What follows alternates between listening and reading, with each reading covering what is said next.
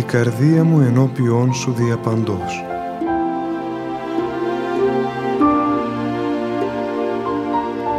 Μια απόπειρα διαδικτυακής επικοινωνίας του πατρός Γεωργίου Σχοινά μαζί σας.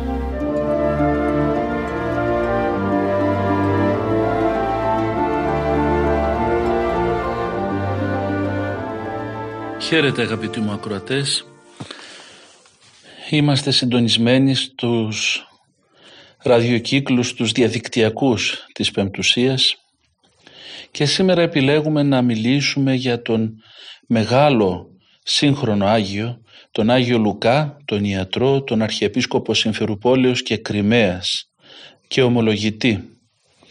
Έναν Άγιο ο οποίος έγινε γνωστός στην Ελλάδα μέσα από τις εκδόσεις του Σεβασμιωτάτου Αργολίδος κυρίου Νεκταρίου αλλά πιο πολύ έγινε γνωστός χάρη στα θαύματα και τις πολλαπλές θα λέγαμε παρεμβάσεις του στη ζωή πολλών αγνών ανθρώπων που ζητούν τις πρεσβείες του.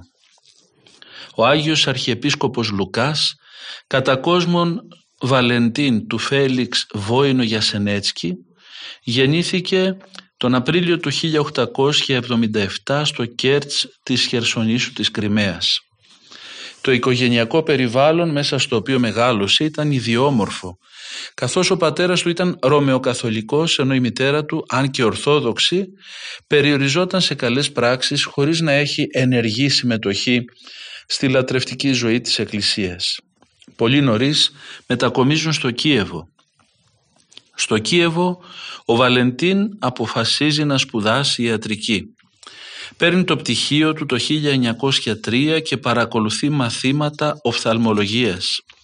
Το 1904 με το ξέσπασμα του Ρωσο-Ιαπωνικού πολέμου βρέθηκε στην Άπο Ανατολή όπου εργάστηκε ως χειρούργος με μεγάλη επιτυχία. Εκεί συναντήθηκε με την Άννα Βασιλίευνα Λάνσκαγια, τη μέλουσα σύζυγό του, με την οποία απέκτησε τέσσερα παιδιά. Μετά το τέλος του πολέμου εργάζεται σε διάφορα επαρχιακά νοσοκομεία. Οι επιτυχίες του είναι τόσες πολλές που η φήμη του εξαπλώνεται γρήγορα και ασθενείς καταφθάνουν από παντού. Την ίδια εποχή μελετά σχετικά με την τοπική αναισθησία και συντάσσει επιστημονικά άρθρα. Διαπρέπει στις εγχειρήσεις των οφθαλμών και αποφασίζει να ασχοληθεί με την θεραπεία των πιογόνων λοιμόξεων. Το 1917 ο Βαλεντίν εκλέγεται καθηγητής στο Πανεπιστήμιο της Τασκένδης. Η Ρωσική Επανάσταση έχει ήδη αρχίσει και η Εκκλησία βρίσκεται στο στόχαστρο των Πολσεβίκων. Η κατάσταση είχε ξεφύγει από κάθε έλεγχο. Τότε ο Βαλεντίν συνελήφθη για πρώτη φορά. Αιτία ήταν η συκοφαντία ενός νοσοκόμου. Με τη βοήθεια του Θεού αποκαλύφθηκε η αλήθεια και ο γιατρός αφέθηκε ελεύθερος. Η περιπέτεια αυτή όμως, παρά το αίσιο τέλος της, αναστάτωσε την Άννα, τη σύζυγο του Βαλεντίν, η οποία έπασχε ήδη από φυματίωση και η υγεία της επιδεινώθηκε σε βαθμό που λίγες μέρες αργότερα υπέκυψε. Μετά τα θάνατό της ο γιατρός εμπιστεύθηκε τα παιδιά του στη Σοφία Σεργέγευνα, μια πιστή νοσοκόμα, η οποία του στάθηκε σαν δεύτερη μητέρα για πολλά πολλά χρόνια. Ο Βαλεντίν ήταν πολύ πιστός και αυτό ήταν έκδηλος στον τρόπο που εργαζόταν. Το αποτέλεσμα ήταν να δημιουργηθούν οι πρώτες αντιδράσεις από τους εκπροσώπους του αθεϊστικού καθεστώτος. Στο μεταξύ, στους διωγμούς προστίθεται και η πληγή της ζώσης εκκλησίας, που σκοπό είχε να υπηρετεί στα συμφέροντα του κράτους, διαιρώντας τους κληρικούς και τους πιστούς και να τους απομακρύνει από την αληθινή πίστη. Σε αυτή την εποχή των δοκιμασιών για την Εκκλησία, ο γιατρός συμμετείχε ενεργά στη ζωή της Εκκλησίας. Όταν κατηγορήθηκε ο Αρχιεπίσκοπος Τασκένδης και Τουρκεστάν Ινοκέντιος από τους σχισματικούς, ο γιατρός υπερασπίστηκε με σθένος την κανονική τάξη της Εκκλησίας. Ο Αρχιεπίσκοπος Ινοκέντιος, εντυπωσιασμένος από την παρησία του Βαλεντίν, του προτείνει να γίνει ιερέας. Πράγματι, η χειροτονία του σε διάκονο έγινε στις 26 Ιανουαρίου του 1921 και μια εβδομάδα αργότερα χειροτονήθηκε πρεσβύτερος. Το καλοκαίρι του 1923 η ζώσα εκκλησία κάνει την επίθεσή της και εκτοπίζει τον επίσκοπο Ινοκέντιο. Ο κλήρος και ο λαός της Θασκένδης, όντας στο έλεος των σχισματικών, εκλέγουν στη θέση του επισκόπου τον πατέρα Βαλεντίν Βόινο Γιασενέτσκι. Η κουρά του σε μοναχό έγινε κρυφά στο σπίτι του ιερέα καθηγητή. Καταλληλότερο όνομα για τον νέο επίσκοπο κρίθηκε εκείνο του Αποστόλου, Ευαγγελιστή, Αγιογράφου και Ιατρού Λουκά.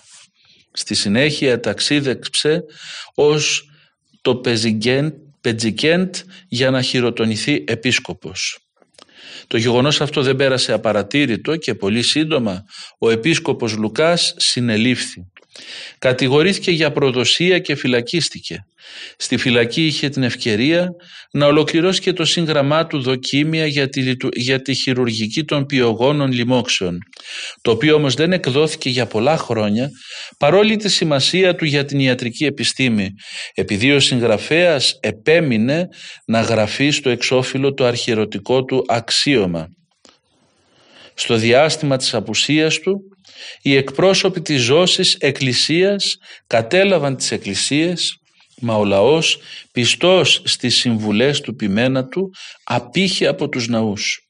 Λόγω της μεγάλης του επιρροής, οι υπεύθυνοι της κρατικής πολιτικής διεύθυνσης αποφάσισαν να απομακρύνουν τον επίσκοπο Λουκά από την Τασκένδη.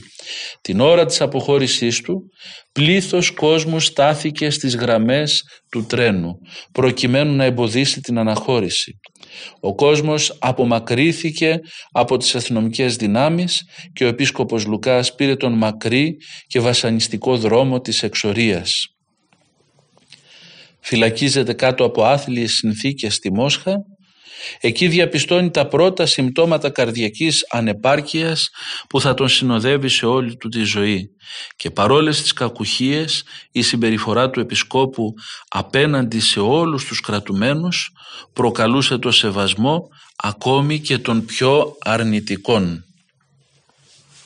Βλέπουμε εδώ πέρα έναν άνθρωπο ευαίσθητο, έναν άνθρωπο επιστήμονα, έναν άνθρωπο των γραμμάτων και των τεχνών γιατί όπως γνωρίζουμε είχε και έφεση στη ζωγραφική.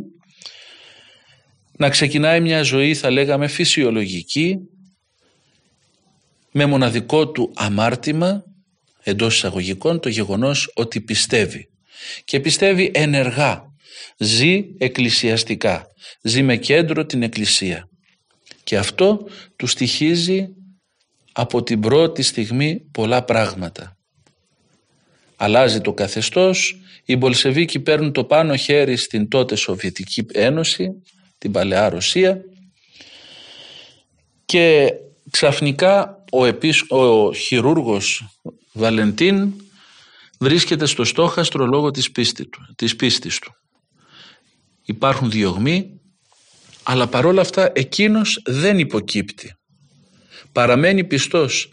Και όχι μόνο παραμένει πιστός αλλά γίνεται και πιο ενεργά συμμέτοχος στη ζωή της Εκκλησίας. Με το να αναλάβει τον σταυρό της ιεροσύνης και μάλιστα να γίνει και αρχιερέας, να γίνει επίσκοπος. Και έχοντας μάλιστα μέσα στην ψυχή του και τον πόνο της χειρίας.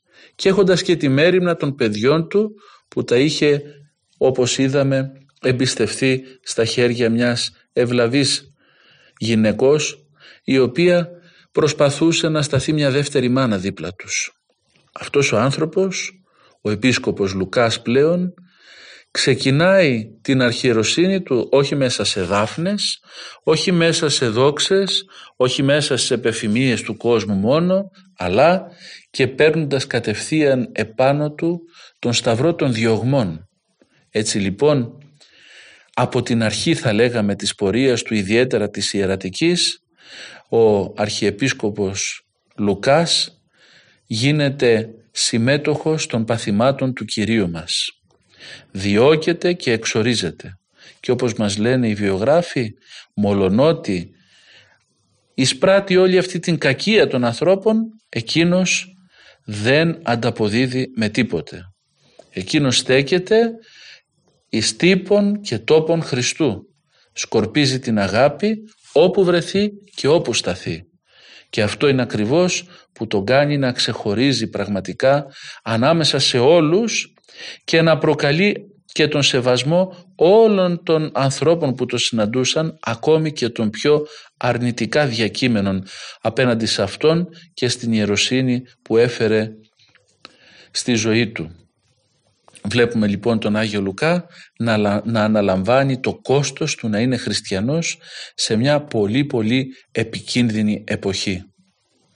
Και ταυτόχρονα αναρωτιόμαστε τι είναι εκείνο που μπορεί να κάνει μια ψυχή; Έναν άνθρωπο να δέχεται διωγμούς, να δέχεται ύβρις, απειλές και εξορίες ακόμη και φυλακίσεις και να αντέχει. Δεν μπορεί τίποτε άλλο να είναι παρά η αγάπη του Θεού. Όταν αγαπάς το Θεό και νιώθεις ότι ο Θεός είναι απαραίτητος στη ζωή σου και ότι δεν ζεις χωρίς Αυτόν, τότε πραγματικά είσαι έτοιμος, όπως ο Αρχιεπίσκοπος Λουκάς, να δώσεις τα πάντα για την αγάπη του Χριστού. Ενώ οι γιατροί αγαπητοί μου βεβαίωναν πως η κατάσταση της υγείας του Αρχιεπισκόπου Λουκά δεν το επιτρέπει, εκείνος αναχωρεί εξόριστος για τη Σιβηρία. Το καθεστώς αμήλικτο τον εγκαθιστά στην πόλη Γενισέισκ για να τον στείλει αργότερα ακόμη 2.000 χιλιόμετρα μακρύτερα στην πόλη του Ρουχάνσκ και στο νέο τόπο της εξορίας δεν αρνήθηκε να προσφέρει τις υπηρεσίες του σε όσους τις χρειάζονταν παρόλες τις αντίξωες συνθήκες. Ο λαός του του Ρουχάνσκ τον περιέβαλε με πολύ αγάπη και σεβασμό. Αυτό ήταν αρκετό για τους αθέους που σχεδίασαν νέα εξορία για τον επίσκοπο ιατρό. Αυτή τη φορά τον έστειλαν πέρα από τον αρκτικό κύκλο, στο χωριό Πλάχινο, όπου κατά το χειμερινό ηλιοστάσιο ο ήλιος δεν ανατέλει. Η υγεία του επισκόπου είχε επιδεινωθεί και μια τέτοια εξορία ήταν πολύ επικίνδυνη για τη ζωή του. Αυτός ήταν και ο σκοπός των διοκτών του.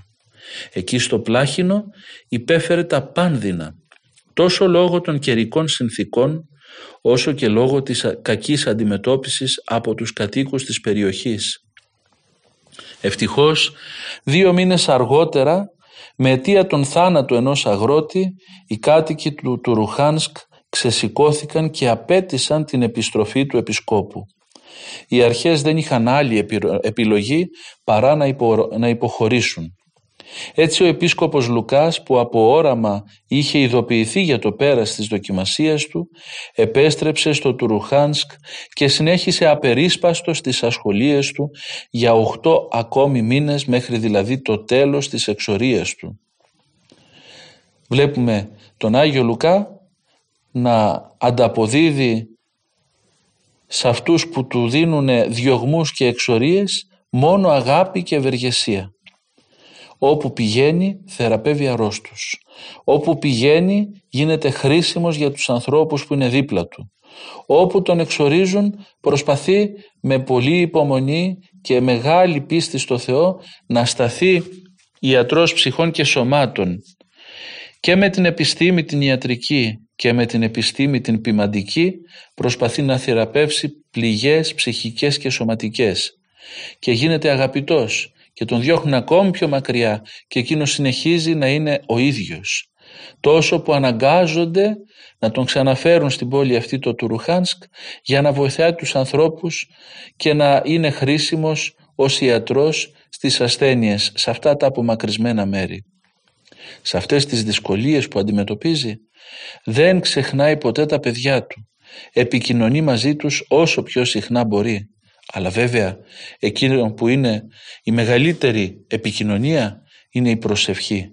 Στην προσευχή του έχει όλα του τα παιδιά, τα φυσικά και τα πνευματικά και σκορπίζει αγάπη προς πάσα κατεύθυνση.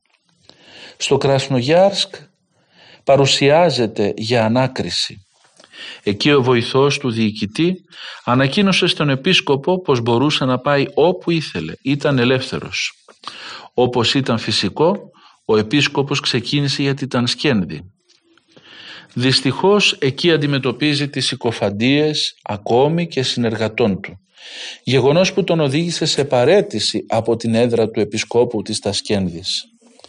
Στην Τασκένδη συνεχίζει τις φιλανθρωπίες του, μα οι αντίπαλοι του δεν έπαψαν να ψάχνουν ευκαιρία να τον διώκουν. Η αφορμή δεν άργησε να βρεθεί και ο επίσκοπος βρέθηκε πάλι υπόλογος απέναντι στα κομματικά στελέχη του κομμουνιστικού καθεστώτος. Ο σκοπός αυτή τη φορά ήταν να τον αναγκάσουν να παρετηθεί από το ιερό του αξίωμα. Μετά από εξαντλητικές ανακρίσεις και απεργίες πείνας και αφού πέρασε ένα ολόκληρο χρόνο στη φυλακή, ο επίσκοπος εξορίστηκε για μια ακόμη φορά στη Βόρεια Ρωσία. Οι δραστηριότητες του εκεί ενόχλησαν όχι μόνο τις αρχές αλλά και τους κατοίκους. Σύντομα ένα σοβαρό πρόβλημα υγείας τον ανάγκασε να πάει στο Λένιγκραντ. Μετά την ανάρρωσή του πέρασε μια μακρά περίοδο δοκιμασιών και περιπλανήσεων.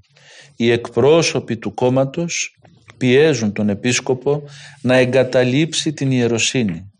Στην περίοδο αυτή της πνευματικής δοκιμασίας αρχίζει να χάνει την όραση από το αριστερό μάτι λόγω αποκόλλησης του αμφιβληστροειδούς χιτώνα. Επίσης, τα δοκίμια για τη χειρουργική των πιογόνων λοιμόξεων εκδίδονται χωρίς να αναγράφει το αξίωμά του.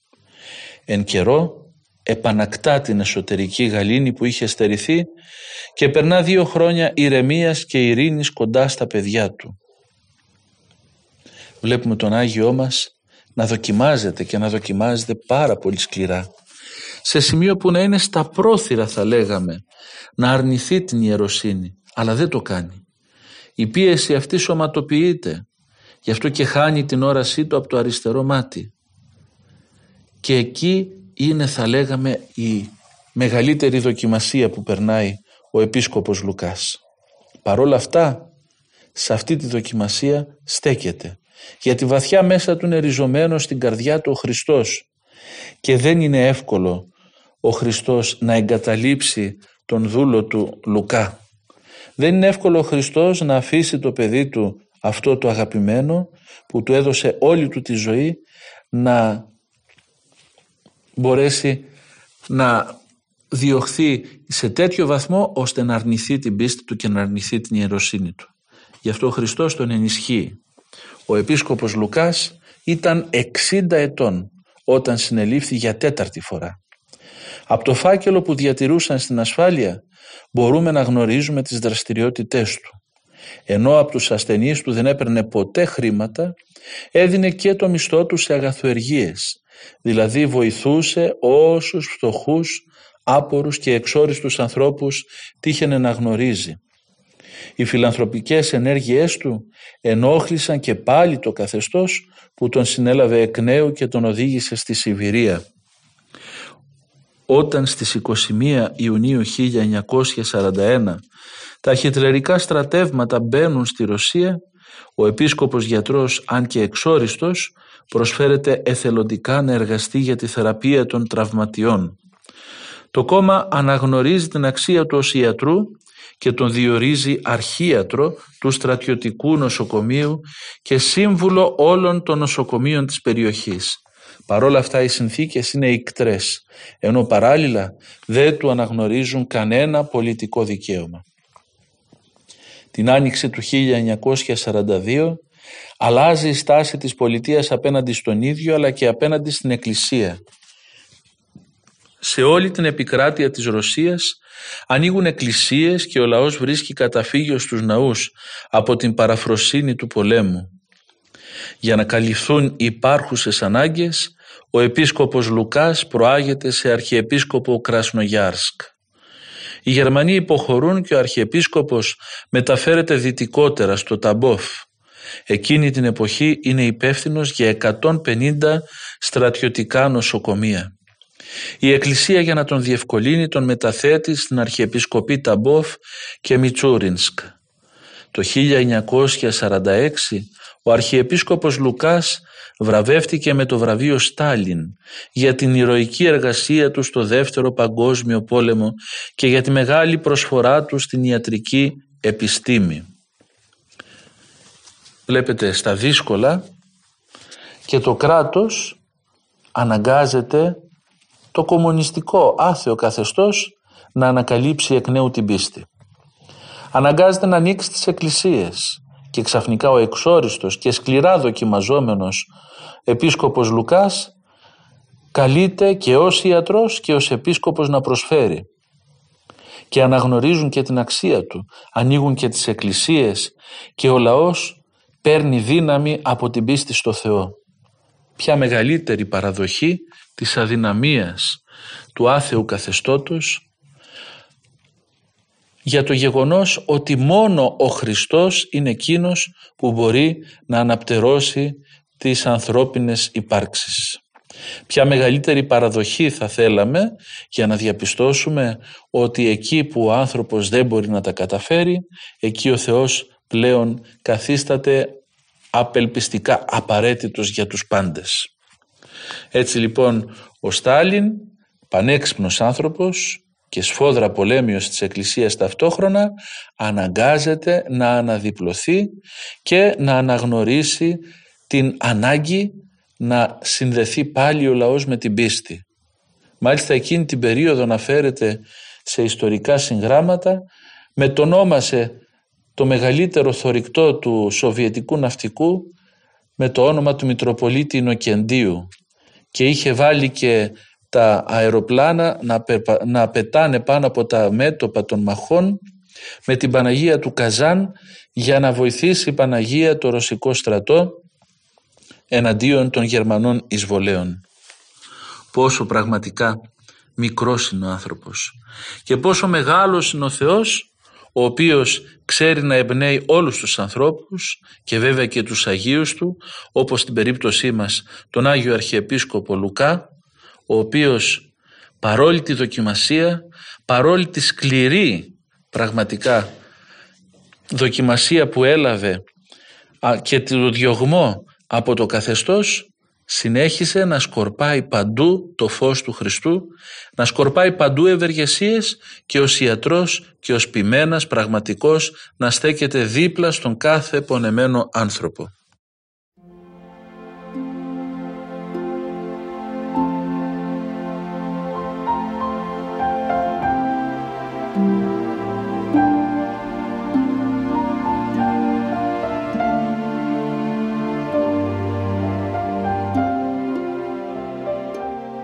Στα 70 του χρόνια γίνεται αρχιεπίσκοπος Συμφερουπόλεως και Κρυμαίας. Εκεί το έργο του είναι δύσκολο. Η φτώχεια έχει πάρει τέτοιες διαστάσεις που αναγκάζεται να ταΐζει καθημερινά στο σπίτι του τους άπορους της περιοχής. Στρέφει το ενδιαφέρον του στην εκκλησιαστική ζωή καθώς τον αποκλείουν από κάθε επιστημονικό συνέδριο κάνει υπεράνθρωπες προσπάθειες για να ανοίξουν εκκλησίες. Ταυτόχρονα προσπαθεί να πατάξει την αμέλεια και την αδιαφορία των ιερέων τονίζοντας πως πρέπει οι ίδιοι να αποτελούν παράδειγμα προς μίμηση για τους πιστούς. Παράλληλα εξασκεί το έργο του ιατρού προσφέροντας αναργύρως τις υπηρεσίες του στον πάσχοντα άνθρωπο, ακολουθώντας το υπόδειγμα του Θεανθρώπου όλη του τη ζωή διήλθε ευεργετών και ιόμενος. Βλέπουμε λοιπόν τον επίσκοπό μας που έχει γίνει αρχιεπίσκοπος Συμφερουπόλεως και Κρυμαίας, τον Άγιο Λουκά, ως επίσκοπος να έχει το βλέμμα του στραμμένο τόσο στον κλήρο όσο και στο λαό. Είναι πατέρας πραγματικός και των κληρικών του και των πιστών που απαρτίζουν το πίμνιο της Αρχιεπισκοπής του. Και θέλει να στέκεται πραγματικός πατέρας από εκείνους που ξέρουν και να επενέσουν αλλά και να ελέγξουν και να εγείρουν εκείνους που είναι αμελείς και να τους παρακινήσουν σε περισσότερη εργασία Θέλει τους ιερείς να είναι οι ίδιοι παράδειγμα προς μίμηση για τους πιστούς, όπως θέλει η μακραίωνη παράδοση της Εκκλησίας. Και ταυτόχρονα σκεπάζει με την αγάπη του, με το ιατρικό του έργο αλλά και με τις ποιμαντικές του δράσεις τον κάθε πάσχοντα άνθρωπο. Με τη βελτίωση λοιπόν στις σχέσεις εκκλησίας-κράτους, ο Αρχιεπίσκοπος βρίσκει την ευκαιρία να επιστρέψει στην αγαπημένη του ασχολία, το κήρυγμα. Θεωρώ, λέει ο ίδιος, βασικό αρχιερατικό μου καθήκον να κηρύττω παντού και πάντοτε το Χριστό. Από τα κηρύγματά του καταγράφηκαν περίπου 750, τα οποία αποτέλεσαν 12 τόμους, απαρτιζόμενους από 4.500 σελίδες και έχουν χαρακτηριστεί εξαιρετικό φαινόμενο στη σύγχρονη εκκλησιαστική ζωή και θεολογία. Την άνοιξη του 1952 επιδεινώνεται η όρασή του, ενώ στις αρχές του 1956 τυφλώνεται οριστικά. Το 1953 τον Στάλιν διαδέχεται ο Νικήτας Κρουτσόφ, ο οποίος ξεκίνησε ένα νέο κύμα διωγμών κατά της Εκκλησίας που κορυφώνονται το 1959. Ο Αρχιεπίσκοπος μεριμνά για το πίμνιό του και προσπαθεί να του δώσει κουράγιο. Εκείνη την εποχή γράφει στο μεγαλύτερο γιο του Μιχαήλ είναι όλο και πιο δύσκολο να διευθύνει κανείς τις υποθέσεις της Εκκλησίας. Οι εκκλησίες κλείνουν η μία μετά την άλλη. Δεν υπάρχουν ιερείς και ο αριθμός τους όλο και ελαττώνεται. Κατά τόπους η αντίδραση φτάνει μέχρι εξεγέρσεως κατά της αρχιερατικής μου εξουσίας. Δεν μπορώ να το υποφέρω στα 80 μου χρόνια, αλλά με τη βοήθεια του Κυρίου συνεχίζω το δύσκολο έργο μου. Βλέπουμε έναν αρχιεπίσκοπο Λουκά, έναν Άγιο άνθρωπο του Θεού από την πρώτη στιγμή που αναλαμβάνει καθήκοντα να έχει διωγμούς και δυσκολίες και αυτό να τον συντροφεύει σχεδόν σε όλα του τα ιερατικά χρόνια. Φτάνει 80 χρονών και λέει ότι δεν μπορώ να τα καταφέρω αυτά τα πράγματα πια. Δεν μπορώ να υποφέρω αυτές τις διώξεις, αυτές τις δυσκολίες του να μπορώ να, να πρέπει να κυβερνήσω τα πράγματα της Εκκλησίας. Αλλά, λέει αυτό το μεγάλο αλλά, με τη βοήθεια του Κυρίου συνεχίζω. Αυτό το μεγάλο αλλά που το έχουν πει όλοι οι Άγιοι της Εκκλησίας. Απ' τη μια συναισθάνονται το βάρος, τη δυσκολία του εγχειρήματος του να είναι κανείς χριστιανός, ειδικά να είναι κληρικός και επιμένας και απ' την άλλη με αυτό το αλλά, αλλά με τη βοήθεια του Θεού πορεύονται και πραγματικά διέρχονται ευεργετούντες και ιόμενοι και σκορπίζουν αγάπη προς πάσα κατεύθυνση. Ο Άγιος Λουκάς δεν αποτελεί εξαίρεση από αυτόν τον κανόνα. Παντού μιλάει για το Χριστό. Παντού κηρύττει Ιησούν Χριστόν και αυτόν εσταυρωμένο. Και σώζεται μάλιστα και ένα περιστατικό που τον κάλεσαν σε ένα ιατρικό συνέδριο και εκείνος επέλεξε να κάτσει στις τελευταίες θέσεις του αμφιθεάτρου που γινόταν το συνέδριο και όταν έρχεται η ώρα να τον καλέσουν στο βήμα τον καλούν με το κοσμικό του όνομα Βαλεντίν Βόινο Γιασενέτσκι προκειμένου να κάνει τη δική του επιστημονική παρέμβαση στο εν λόγω συνέδριο και εκείνος ξεκινάει από το τέρμα της αίθουσας από πίσω πίσω φορώντας το πανοκαλίμαυχο και το ράσο του, το εγκόλπιο που συμβολίζει την αρχιερατική του ιδιότητα κρατώντας στο ένα χέρι τη ράβδο την αρχιερατική και στο άλλο ένα μεγάλο κομποσκίνι και κατεβαίνει αργά αργά μέσα από αυτό το συνέδριο μέσα από τους σύνεδρους για να ανέβει στο βήμα και να, να μιλήσει επιστημονικά και να καταθέσει τη δική του γνώση πάνω στο, στο θέμα που συζητιόταν. Η όλη του παρουσία όμως ήταν μια μαρτυρία Χριστού και το έκανε αυτό επίτηδες τα λέγαμε για να δείξει στο κράτος ότι ναι ήταν ο ιατρός Βαλεντίν Βόινο Γιασενέτσκι αλλά ταυτόχρονα και ο Αρχιεπίσκοπος Λουκάς Ποτέ ο Άγιος Λουκάς δεν ξέχασε ότι είναι χριστιανός και επίσκοπος. Ποτέ δεν πρόδωσε το Χριστό, έστω και αν πραγματικά υπήρξαν στιγμές που δυσκολεύτηκε πάρα πολύ. Πάντοτε πίστευε ότι με τη βοήθεια του Θεού μπορεί να τα καταφέρει και πραγματικά με τη βοήθεια του Θεού τα κατάφερε όσο κανείς άλλος τα λέγαμε στην εποχή του. Γι' αυτό και η αγάπη του κόσμου προς τον Αρχιεπίσκοπο Λουκά ήταν έκδηλη. Ακόμα και αλόθρησκοι ή άπιστοι τον έβλεπαν με μεγάλο σεβασμό. Ο Αρχιεπίσκοπος είναι ήδη 84 ετών και διαισθάνεται πως το τέλος του πλησιάζει. Τα Χριστούγεννα του 1960 λειτουργεί για τελευταία φορά και για τον καιρό που απομένει περιορίζεται στον Ακυρίτη. Τελικά, την Κυριακή 11 Ιουνίου του 1961, η μέρα που γιορτάζουν οι Άγιοι Πάντες της Ρωσίας, κοιμήθηκε ο Αρχιεπίσκοπος Γιατρός Λουκάς, Βόηνο Γιασενέτσκι. Παρά την έντονη αντίδραση των κομματικών, η κηδεία του Αρχιεπισκόπου μετετράπη σε λαϊκή επανάσταση. Περιγράφουν μάρτυρες αυτόπτες τα εξής. Οι δρόμοι πλημμύρισαν από γυναικούλες με άσπρα μαντίλια στα κεφάλια. Προχώρησαν σιγά σιγά μπροστά από τη σωρό του δεσπότη. Ακόμη και οι γερόντισες δεν πήγαιναν πίσω. Τρεις σειρές τεντωμένων χεριών λες και οδηγούσαν το αυτοκίνητο. Ο δρόμος μέχρι το κημητήριο στρωμένος με τριαντάφυλλα και μέχρι την πόρτα του κημητηρίου ακουγόταν πάνω από τα κεφάλια με τα άσπρα μαντίλια ο ύμνος «Άγιος ο Θεός, Άγιος ισχυρός, Άγιος αθάνατος ελέησον ημάς». Ό,τι και να έλεγαν σε αυτό το πλήθος των 30.000 ανθρώπων όσο και αν προσπαθούσαν να τους κάνουν να σιωπήσουν η απάντηση ήταν μία «Κυδεύουμε τον Αρχιεπίσκοπό μας». Και αυτό συνέβη σε μία περίοδο που το καθεστώς απαγόρευσε οποιαδήποτε πομπή της σωρού του Αρχιεπισκόπου Λουκά προς το κημητήριο.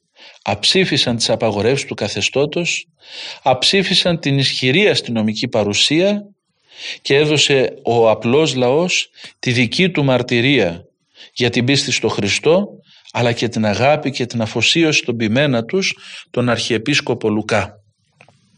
Βλέπουμε εδώ πέρα πόσο ο Θεός αντιδοξάζει τους δοξάζοντας Αυτόν. Βλέπουμε πόσο ο Θεός επιτρέπει μεν διωγμούς και παραχωρεί δοκιμασίες στη ζωή των ανθρώπων που τον αγαπούν, αλλά στο τέλος όσοι πραγματικά αγαπούν το Θεό απολαμβάνουν και τον δίκαιο έπαινο από τα χέρια του δικαιοκρίτου Θεού. Και επιτρέπει ο Θεός να λάβουν και μεγάλη αγάπη από τους ανθρώπους τους απλούς, από εκείνους που αναγνωρίζουν, αναγνώριζαν και θα αναγνωρίζουν πάντοτε τους Αγίους ανθρώπους που στέλνει ο Θεός στον κόσμο για να δώσουν την αληθινή μαρτυρία του Χριστού και να κηρύξουν το Ευαγγέλιο της σωτηρίας ακενοτόμητο.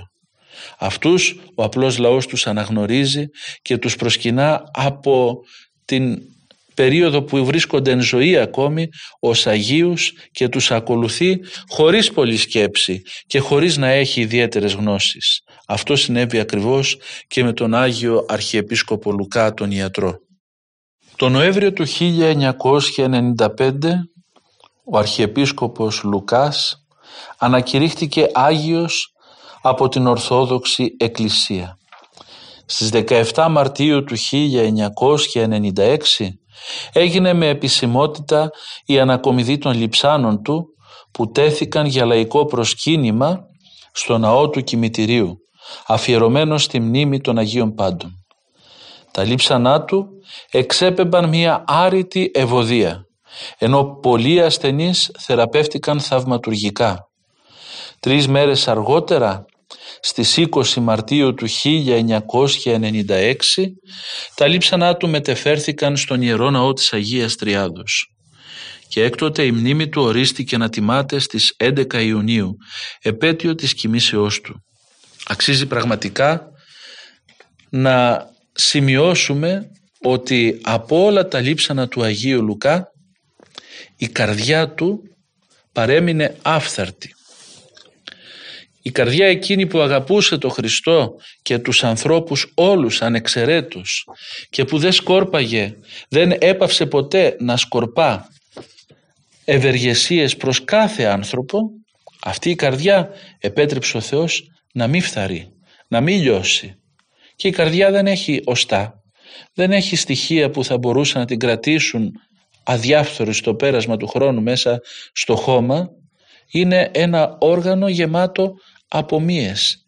Παρόλα αυτά δεν έλειωσε για να μας δείξει ο Χριστός μας ότι η καρδιά του Λουκά επάλετο διαρκώς για εκείνον και για να μας δείξει τη μεγάλη χάρη που έλαβε ο Άγιος Λουκάς απέναντι στο Θεό μας και πόσο δυνατές είναι οι πρεσβείες Του.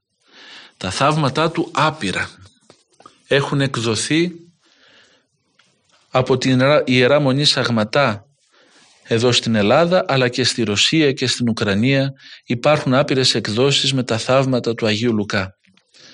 Η παράκληση του Αγίου Λουκά και η ευχή εις ασθενούντα που έχει συνταχθεί από τον Άγιο Εδέσης, τον πατέρα Ιωήλ, για να ζητάμε τις πρεσβείες του Αγίου Λουκά σε κάθε περίπτωση ασθένειας, είναι ένα καθημερινό ανάγνωσμα για ανθρώπους που ταλαιπωρούνται στα νοσοκομεία με ασθένειες ποικίλες.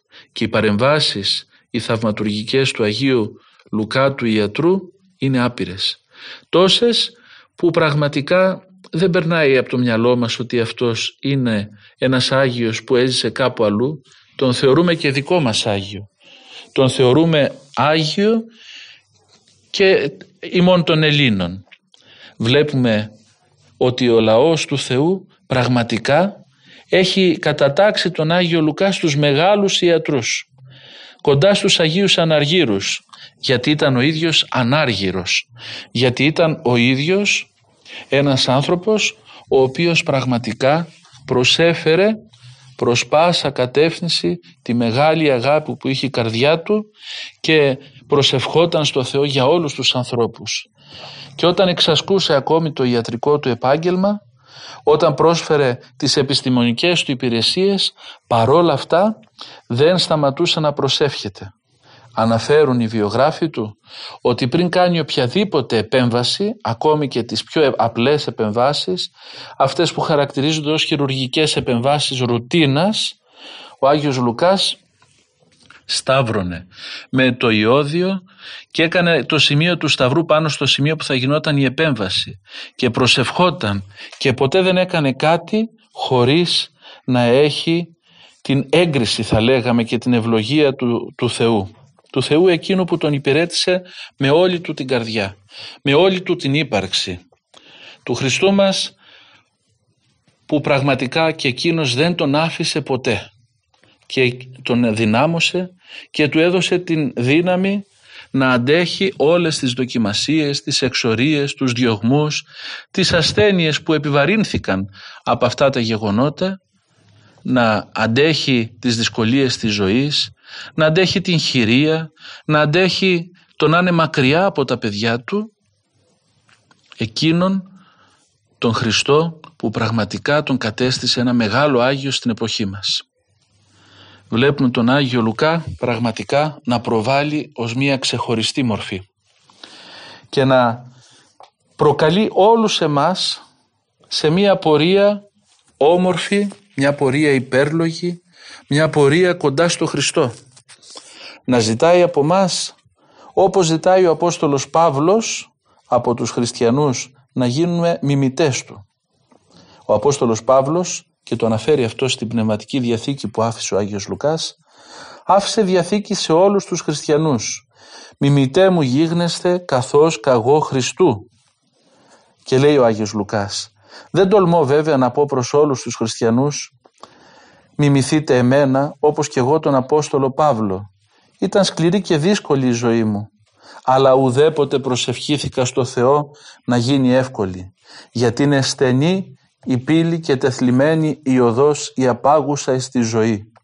Και ολίγοι εσύ οι ευρίσκονται σε αυτήν και ακόμη δια πολλών θλίψεων δι' ημάς εισελθήν εις την Βασιλεία του Θεού. Έτσι λοιπόν βλέπουμε τον Άγιο Λουκά στη Διαθήκη του να μας λέει ότι είναι δύσκολη η ζωή του χριστιανού αλλά παρόλα αυτά δεν προσευχήθηκε ποτέ στο Θεό να την κάνει πιο εύκολη αποδεχότανε ότι για να μπορέσει κάποιος να εισέλθει στο χώρο της τρυφής του παραδείσου είναι απαραίτητο σε αυτή τη ζωή να περάσει από μια στενή πύλη και από μια οδό τεθλιμένη και πρέπει να περάσει κανείς από πολλές θλίψεις αλλά τελικά φτάνει στη Βασιλεία του Θεού. Μας λέει ο Άγιος Λουκάς ότι μέσα από το Σταυρό έρχεται η Ανάσταση. Αυτή την κοινή εμπειρία της Εκκλησίας και μας την αποδεικνύει με τη ζωή του. Ο Άγιος Λουκάς κηρύττει με τα χείλη του, κηρύττει με τα συγγράμματά του, αλλά κηρύττει κυρίως με το βίωμά του, με τη ζωή του. Είναι ένας άνθρωπος ο οποίος έδωσε τα πάντα στο Χριστό. Όλα τα τάλαντα, όλα τα χαρίσματα που του είχε δώσει ο Χριστός, του τα αντιπροσέφερε με όλη του την καρδιά. Γι' αυτό και ως επιστήμον και ως άνθρωπος και ως οικογενειάρχης και ως μοναχός και επίσκοπος αργότερα και ως ποιμένας πραγματικός των ανθρώπων έκανε όλη του τη ζωή μία θυσία και μία προσφορά προς το Θεό. Ήταν μια λαμπάδα αναμένη προς δόξαν του Τριαδικού Θεού. Γι' αυτό και όπως έλεγε ο ίδιος δεν χάνει ευκαιρία να κηρύττει παντού και πάντοτε τον Ιησού Χριστό. Ας γίνει ο Άγιος Λουκάς και για μας κληρικούς και λαϊκούς αυτό το μεγάλο παράδειγμα της ολοκληρωτικής προσφοράς του εαυτού μας στον ίδιο το Θεό. Ας εντάξουμε κι εμείς όλες μας τις δυνάμεις στην υπηρεσία του μόνου αληθινού Θεού. Ας προσπαθήσουμε να μιμηθούμε κι εμείς το Χριστό όπως τον μιμήθηκε ο ίδιος ο Άγιος Λουκάς ο ιατρός, ο Αρχιεπίσκοπος Συμφερουπόλεως και τότε να είμαστε σίγουροι ότι όταν με τη ζωή μας την ίδια δείξουμε κι εμείς ότι η καρδιά μας χτυπάει, χτυπούσε και θα χτυπάει πάντοτε για το Χριστό τότε αυτή η καρδιά δεν θα πάψει να ζει τη σχέση και την ένωση με τον Χριστό ποτέ και δεν θα σταθεί τίποτε εμπόδιο στο να ζήσουμε την ένωσή μας με τον Χριστό από αυτή τη ζωή αλλά και να παραταθεί αυτή η ένωση και αυτή η κοινωνία με τον Χριστό και στη Βασιλεία των Ουρανών. Ο Άγιος Λουκάς ας πρεσβεύει για όλους μας, ας πρεσβεύει για κάθε πονεμένο άνθρωπο, για όλους όσους ασθενούν σωματικά και ψυχικά, για όλους όσους δοκιμάζονται με πολλούς πειρασμούς και δοκιμασίες στη ζωή τους. Ας πρεσβεύει για όλο τον κλήρο και το λαό της Εκκλησίας μας. Να μπορούμε να ζούμε επάξια ως χριστιανοί, κληρικοί και λαϊκοί και να φέρουμε το όνομα του χριστιανού σε αυτή την δύσκολη εποχή που ζούμε, σε αυτή την εποχή που ολοένα και περισσότερο είναι μια εποχή εκοσμικευμένη, μια εποχή που αρχίζει να κοίται ολοένα και περισσότερο προς το πονηρό. Σε αυτή την εποχή το παράδειγμα του Αγίου Λουκά και οι μεγάλες προσευχές του και οι πρεσβείες του προς τον Τριαδικό Θεό είναι οι πλέον απαραίτητες για να μπορέσουμε κι εμείς οι ευτελείς να γίνουμε κι εμείς συνεχιστές και διάδοχοι αυτών των μεγάλων Αγίων που μας χάρισε ο Θεός στην εποχή μας όπως ο μεγάλος αυτός Άγιος Λουκάς, ο Ιατρός, ο Ανάργυρος, ο Θαυματουργός. Αμήν. Lord.